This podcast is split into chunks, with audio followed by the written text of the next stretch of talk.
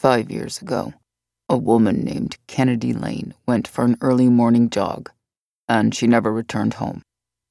Gabe Spencer stood at the head of the conference table and spoke in a quiet, emotionless voice. She was a 22 year old college student living in Savannah, Georgia. The authorities searched extensively for her, but they were never able to locate Kennedy or to develop any leads in what was considered an abduction case.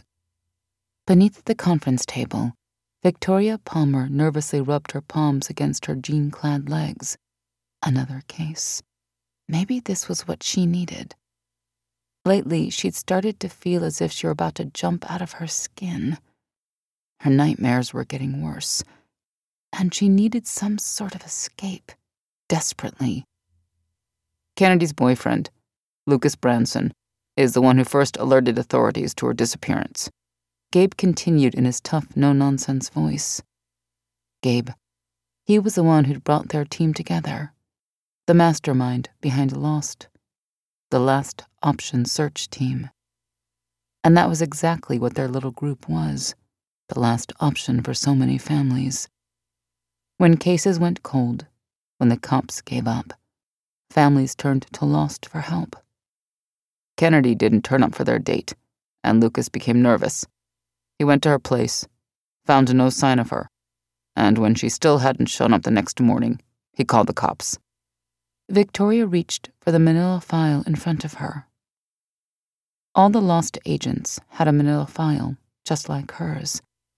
Gabe believed in being thorough, so she was sure every detail of Kennedy's abduction would be spread out for the group to review in their manila files. Branson came to me this morning, Gabe added. So as of. He glanced down at his watch. Three hours ago, Lost is officially on this case. Across the table, Wade Monroe gave a low whistle.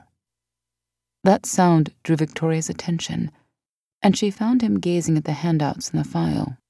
Five years, and not a single lead. No blood, no DNA trace evidence. Nothing. Wade's dark brows rose as he looked over at Gabe. Seems like she just vanished from the face of the earth. Gabe nodded, and for a moment, sadness flashed in his bright blue gaze. Victoria knew that the cases were always personal for Gabe. The ex SEAL had started lost when his sister vanished. He had found Amy too late and become desperate to try and help others. You can't help everyone, though. You can't save every lost soul. Sometimes you couldn't even save yourself. Victoria's heart pounded a bit faster. Lately, she'd started to think that she might be past the point of saving. Joining Lost was a mistake.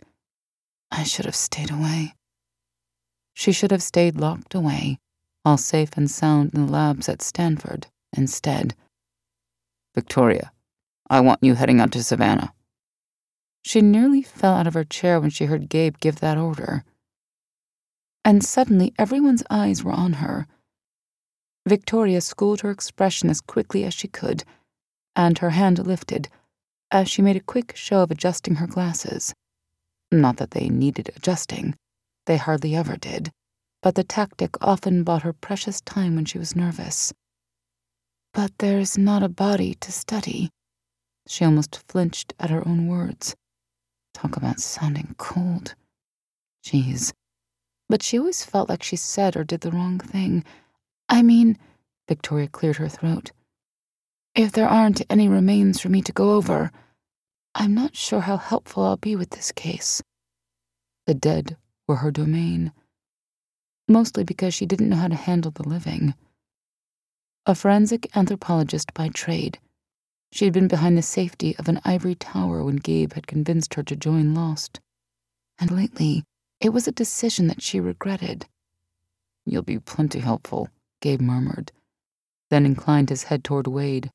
You and Wade will be teamed up together on this case. No, no, oh, please, no.